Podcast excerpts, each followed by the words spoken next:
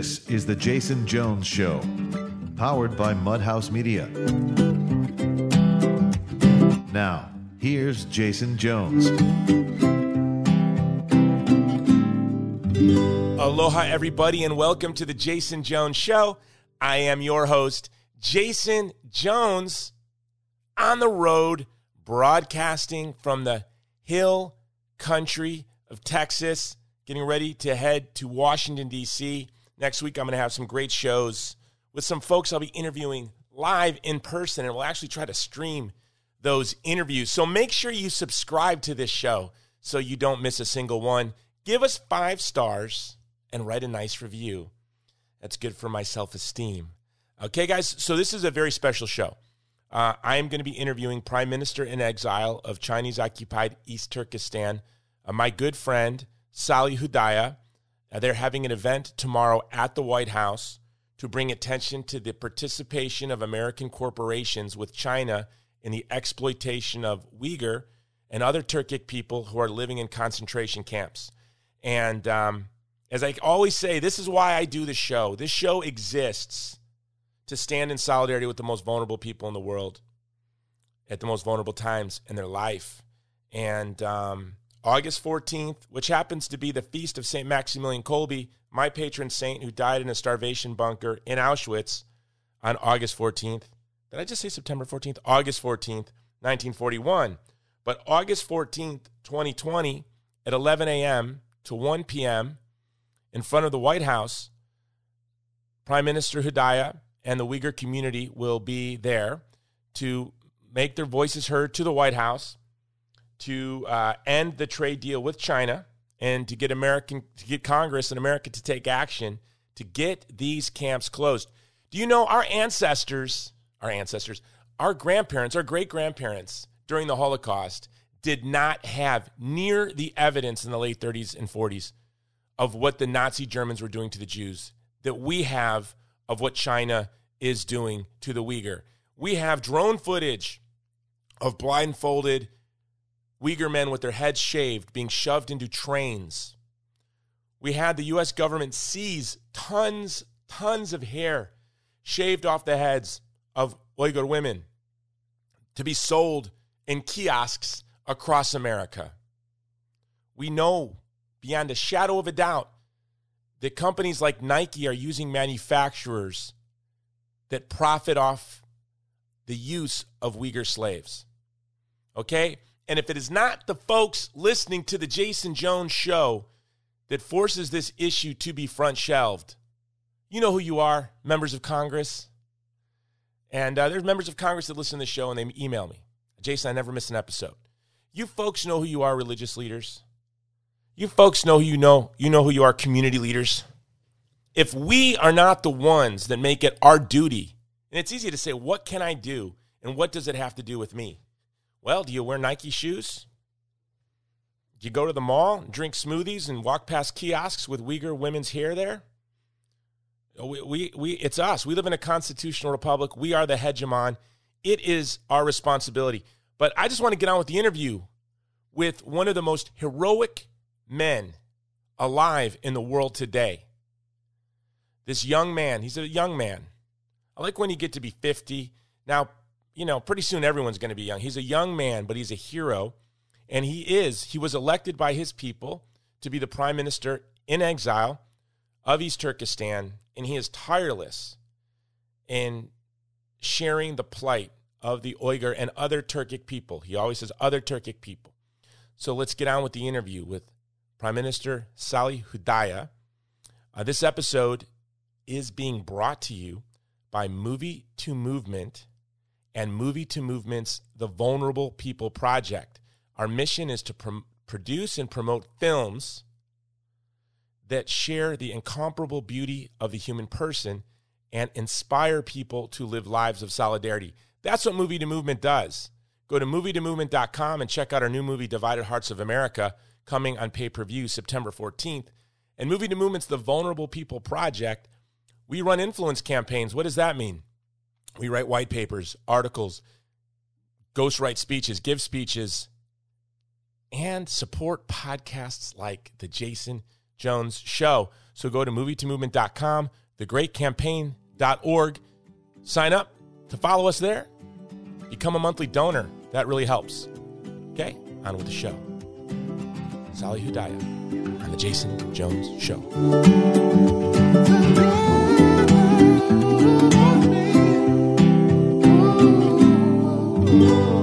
Aloha, Prime Minister Hudayar. Welcome to the Jason Jones Show. Thank you for having me. So, brother, you know, I try to do updates on the Uyghur, on the Uyghur, as much as possible, and we haven't done an update. How long has it been? About a month? I would say about so, yes. And a, a lot has happened in the past month, right? Can you give us, first of all, I'm always shocked at elected officials, media professionals. Just yesterday, I talked to a national leading media figure who did not know about what was happening to the Uyghur, the Uyghur and Chinese occupied East Turkestan. So before we begin, can you give us just a quick synopsis of what is happening in East Turkestan uh, to the Uyghur at the hands of the Chinese, the government of China? So, uh, what's happening to the Uyghurs and the other Turkic peoples of East Turkestan is essentially colonization and genocide. Um, for the past 70 years, China has been occupying East Turkestan and colonizing it and engaging in a long campaign of genocide. But the past several years, they've been locking up millions of people in concentration camps, uh, using them as slave labor, um, increasing the harvesting of their organs, uh, sterilizing uh, the women and, in some cases, the men. Um, it's it's a 21st century Holocaust in the making. And we, when the Holocaust was happening to the Jews in Nazi Germany, we did not have near the evidence. The the people at the time, the man on the street, the guy that was working in Queens selling selling newspapers himself, that guy who looked at a newspaper in the face every day, they did not have the evidence of genocide in the late 30s and early 40s that we have of what's happening to the Uyghur today in Chinese occupied East Turkestan. Just in the past month, share share with us some of the horrible revelations that the world has we've has been revealed to the world in the past several months. So, in the past several months, one of the biggest things that was revealed is the fact that the Chinese government is engaging in the forced sterilization, sterilization of uh, women um, hundreds of thousands of Uyghur and other Turkic women have been sterilized by the uh, Chinese government um, in a bid to control our population. Uh, furthermore, they're secretly transferring tens of thousands, possibly even hundreds of thousands of Uyghurs out of uh, uh prisons and uh, concentration camps in East Turkestan to prisons inside China proper in areas uh, like near the Korean border, for example, or in other areas where uh, they have a, an organ harvesting business that's booming. Now, people don't people hear this, they don't believe it, right? They don't. It's so horrible, they don't want to believe it. Isn't that one of the problems? What the Chinese are doing to the Uyghur is so horrible that people don't want to believe it. Yes, unfortunately, uh, many people still to this day think that it's some type of conspiracy theory or something, or American propaganda.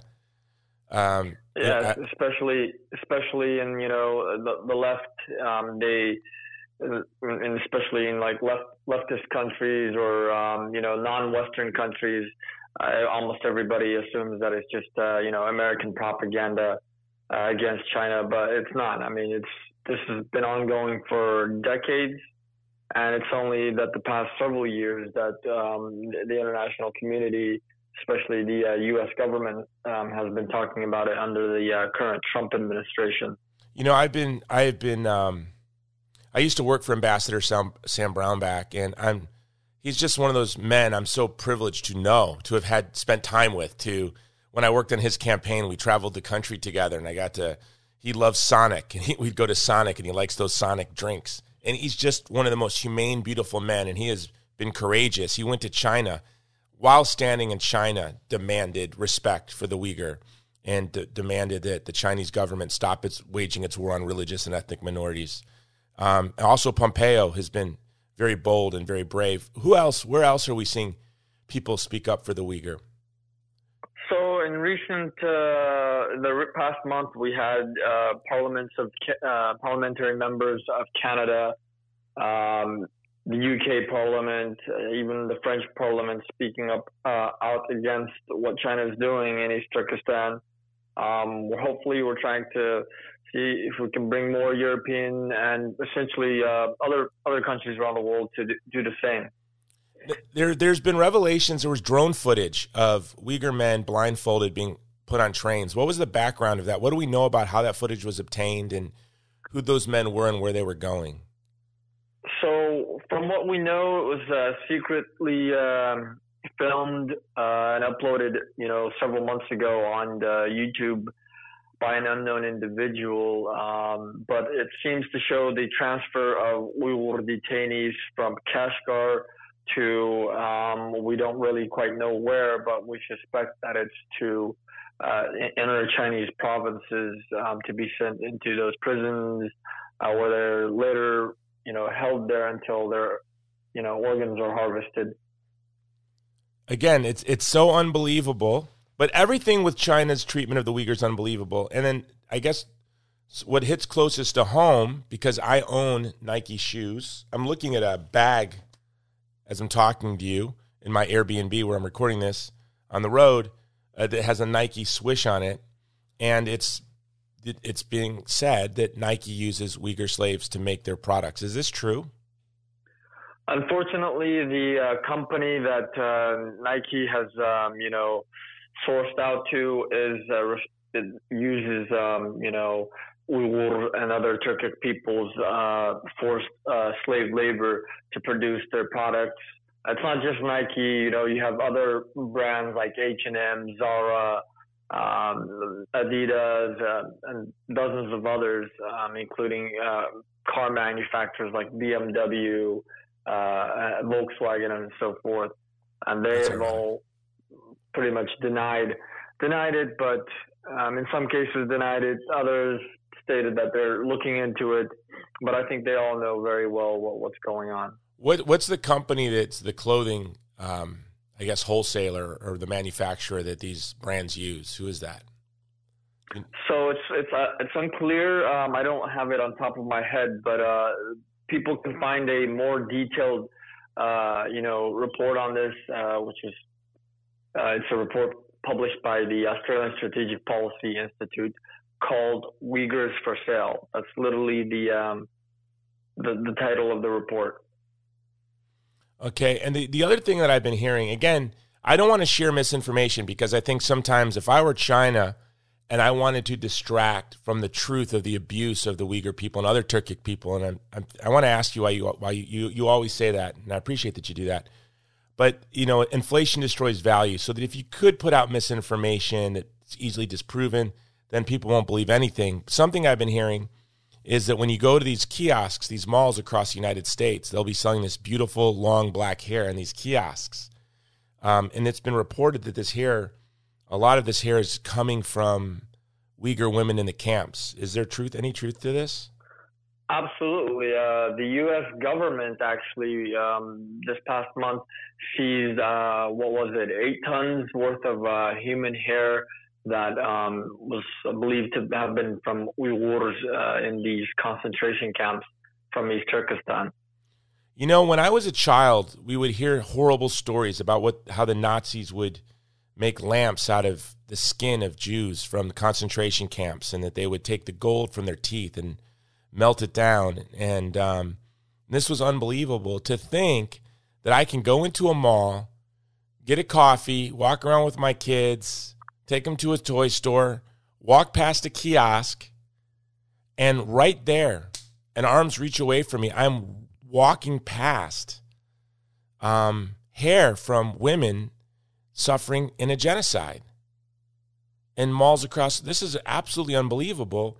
You're doing an event tomorrow, tomorrow uh, or today. When, when I don't know when you guys are listening to this, it's going to drop today, um, but you might be listening. To a lot of people listen the next day. August 14th, 11 a.m.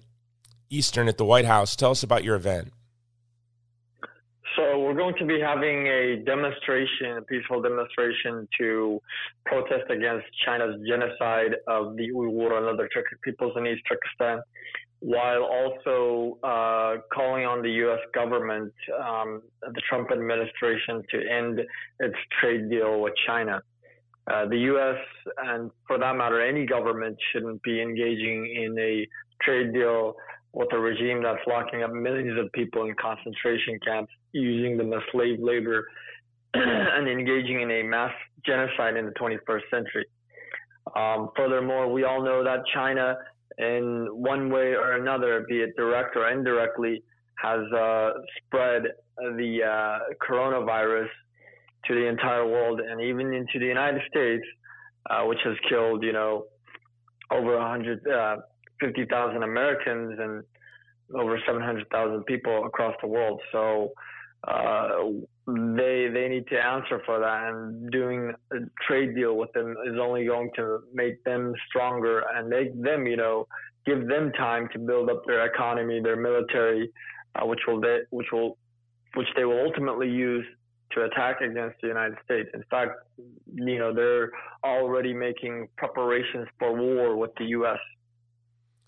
Now, do you think, you know, that part of the reason why America is finally paying attention to what's happening to the Uyghurs because we are suffering now at the hands of the Chinese because of COVID? I think um, that that's one of the reasons. Um, I think um, the real reason is, I mean, the current administration, the Trump administration, uh, since it came to um, you know uh, office, it's been really uh, prominent in raising the issues of uh, human rights and other um, issues like religious freedom across the world, which you had not seen under the uh, previous administration. So I think it's part of the U.S. government's policy to speak out against these atrocities. Um, is what really brought some light uh, onto the issue. I don't want to draw you into American domestic politics because your job is to to influence conservatives, liberals. I think all Americans from the left to the right, we should all be united in in standing with the Uyghur people. We should all be united in speaking out against the greatest genocide of the 21st century. And unlike our great grandparents during World War II and during the Holocaust, who were, were really crawling out of a depression and they had a weekly newspaper that they couldn't get published in if they wanted to. All of us can relentlessly post on Facebook and Twitter and Instagram. We can have Flipboard. We can we can get every article on the Uyghur, which I do, sent right to me through my Flipboard account. Um, so we have really, really no excuse. So I don't want to draw you into American politics, but but it seems to me, and maybe it's just because I'm conservative, that the left is completely ignoring the plight of the Uyghur and its conservatives. And then when I look at the election, people are saying, I need to vote for Biden because he's better for human rights. But I, I don't see the left standing up for human rights at all. And I especially don't see them standing up for the rights of, of the Uyghur. Now tell me, am I wrong here? Am I missing it? Are there people on the left, I pray, I hope, in Congress or in the Senate that are that are standing with the White House on this issue? I mean, there there are a few senators and congressmen uh, in in the uh, U.S. Congress, um, congressmen and women that have on the left that have um, been supportive of um, you know the White House's efforts to um, counter uh, pushback against China over the uh, its its uh, atrocities against the Uyghurs, but it's not enough. Um, as far as you know I don't want to get into the, you know the election debate, but uh, you know, Vice President Biden, you know, during his term of you know during eight years in the Obama administration when, when they were in office, um, the Obama administration did not even utter, you know, did not even raise the issue of the Uyghurs with China. They didn't even speak out. I mean, the atrocities were going on even then. I mean, it's not something that just happened magically as soon as President Trump came to office. No, it's these camps were actually being built during the time of the uh, um, Obama administration, and uh, they knew it, but they kept silent.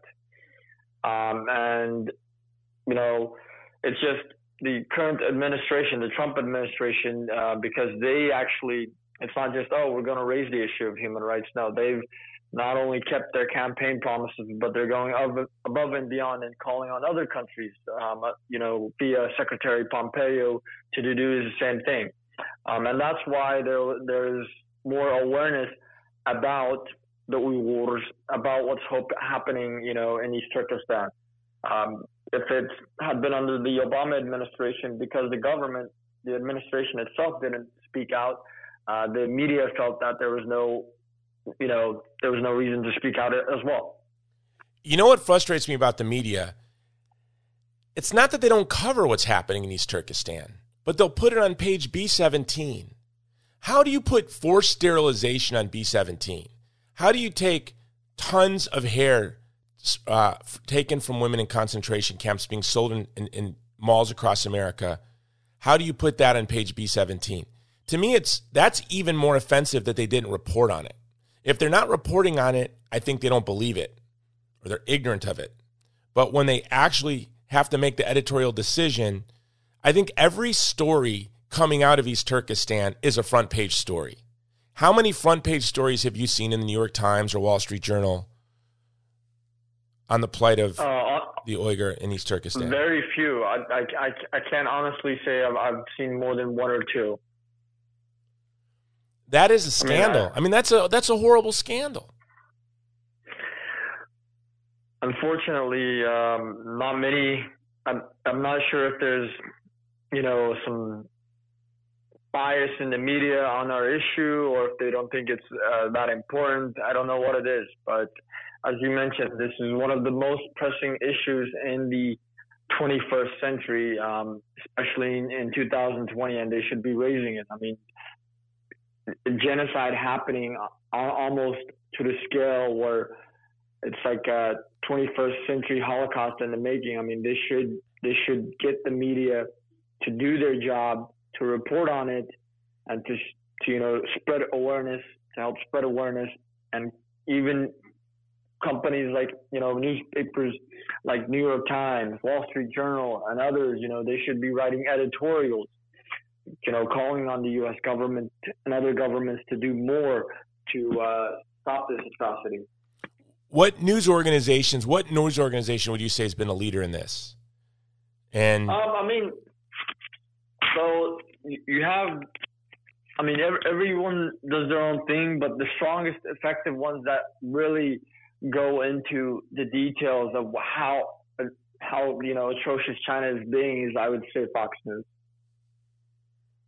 And there you have it. I mean, that's it. It's it's it's the right. I would I write for Stream.org, and I am so privileged to write for Stream.org, and I think they have been front shelving. There's not a week that goes by, maybe not a day that goes by where we don't have a story on the Uyghur. I don't know if you follow the stream, but I would ask everyone listening, follow stream.org because there is not a, a week that goes by where we're not publishing on the Uyghur. Sally, now for everyone listening at home, can they watch this this protest tomorrow? Is it going to be on um, streaming anywhere? Yes, uh, hopefully we're going to be streaming it on uh, Facebook Live under Etnam um, at the East Turkestan National Awakening Movement, uh, uh, and you can find our Facebook page on Facebook, and hopefully we'll try to publish uh, live stream it on uh, our Twitter account as well, which is ET Awakening. And that's it's August fourteenth, eleven a.m. I'm sorry, yeah, eleven a.m. to one p.m. Eastern in Washington D.C. I'm going to be in D.C. on Monday. I, I, wish that I could have been in town for this. I had the privilege of being with you at a White House event in the past, and it, it would I would have liked to have been at this event. Um, tomorrow, I don't you you probably don't know this, but tomorrow is the feast of my patron saint, Saint Maximilian Kolbe, and Saint Maximilian Kolbe is a young man in uh, 1917 consecrated his priesthood to the Jews, to the Jewish community. So here's a Polish priest, and ironically, um, or I guess he was faithful to his commitment in 1941 in a starvation bunker in Auschwitz on August 14th. Um, after I believe it was um, 11 days in a starvation bunker, he was the last one alive. They injected him with carbolic acid once on August 13th, and he still lived. And they threw him back in the bunker. Continued to um, for the all the days he was in the starvation bunker. He prayed the Psalms of David with the the Jews that were with him in the starvation bunker. When he was the last one alive, uh, he he began to pray the rosary, and then on August 14th, they pulled him out of the bunker and injected him with carbolic acid again. and he died in Auschwitz on August 14th, 1941. So to me, that you're holding that your event tomorrow, it just reminds us that we always need Maximilian Kolbe's. We always need people like you, Sally, who live a life, live you're living your life in solidarity with the most vulnerable people in the world, your people, um, the Uyghur, and you say the other Turkic people of Chinese occupied East Turkestan. Can you tell us a little bit about who those other people are? Yes. So East Turkestan has Uyghurs, Kazakhs, Kyrgyz, Uzbeks, and Tatars. Uh, major- majority of the uh, Uzbeks, Kazakhs, Kyrgyz, they actually have an independent country now um, since 1991. It's known as Kazakhstan, where the Kazakhs, Uzbekistan for the Uzbeks, and uh, uh for the Tatars, uh, they are actually living under uh, Russian rule um, in, in Russia, in what is now Russia. Now, there's an ancient Nestorian Christian community still. There's still a small ancient Christian community in East Turkestan. Um, our original Nestorian Christian community had uh, been effectively, uh, you know, converted to uh, Islam by the 17th to 18th century. However, uh, we had Christian missionaries come into East Turkestan once more, starting in the uh, late 19th uh, century. And now I would say there's a couple thousand Uyghur Christians in East Turkestan and also outside of East Turkestan. Well, you know, as a Christian, as a Catholic, uh, I know that it is it is the Christian vocation to live a life in solidarity with the vulnerable. That is what it is to be a Christian, and um, but the great grace that comes from that is meeting heroes like you. I, I, you know, I get to meet the most beautiful, courageous human beings on earth, Sally, and I'm grateful to be your friend. And so, on this, the feast day of Saint Maximilian Kolbe, I would like to ask all my Catholic listeners and all my listeners to donate to you uh, to support you because what people and we're close friends. I know how there's not a large donor base of folks. How many Uyghur are there in the United States?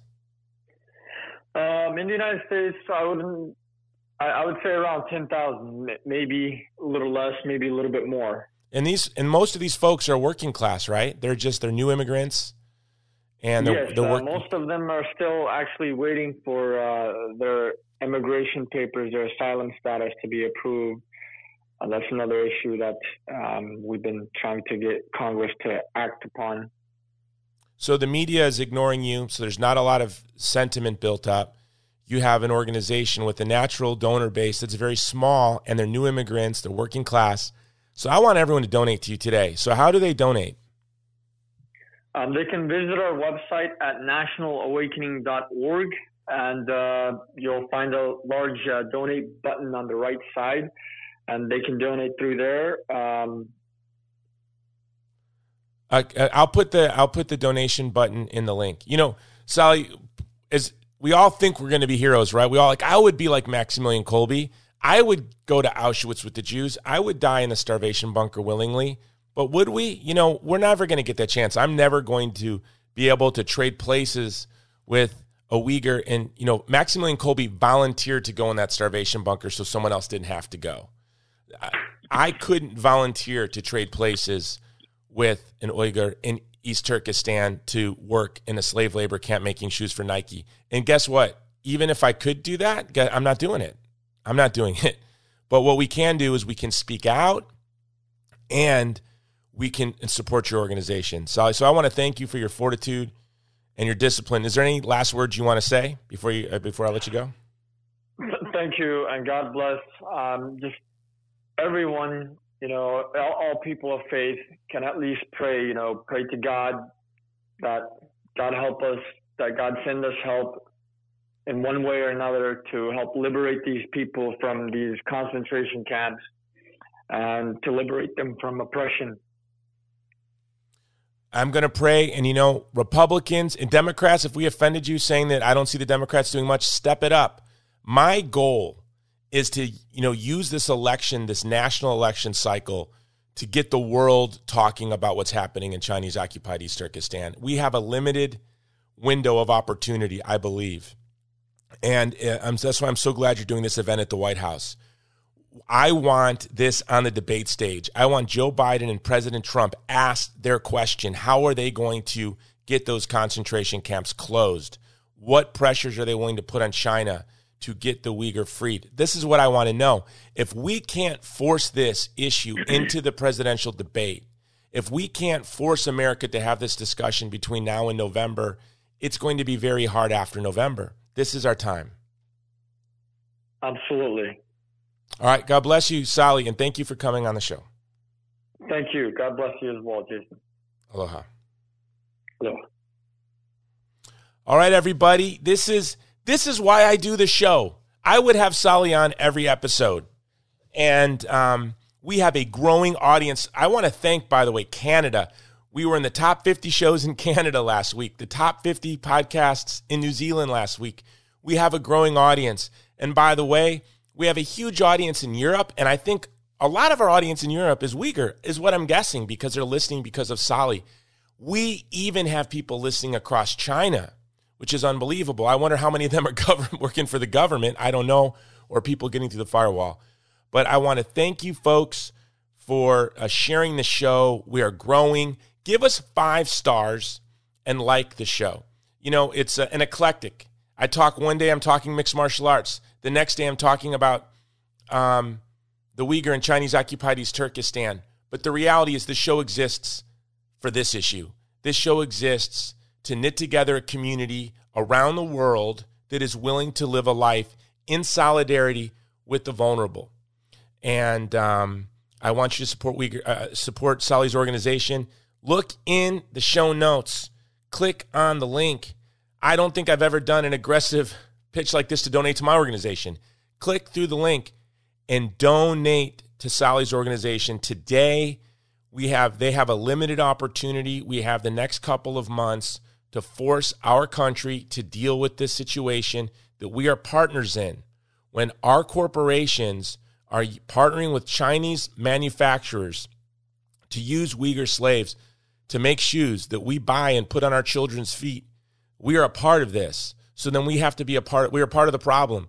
So we have to be a part of the solution. Again, give us five stars, write a nice review, support Salih's organization, stand in solidarity with the most vulnerable people in the world. And today, that is the Uyghur. Okay? Until next time, it's the Jason Jones Show. Aloha. This has been the Jason Jones Show, powered by Mudhouse Media.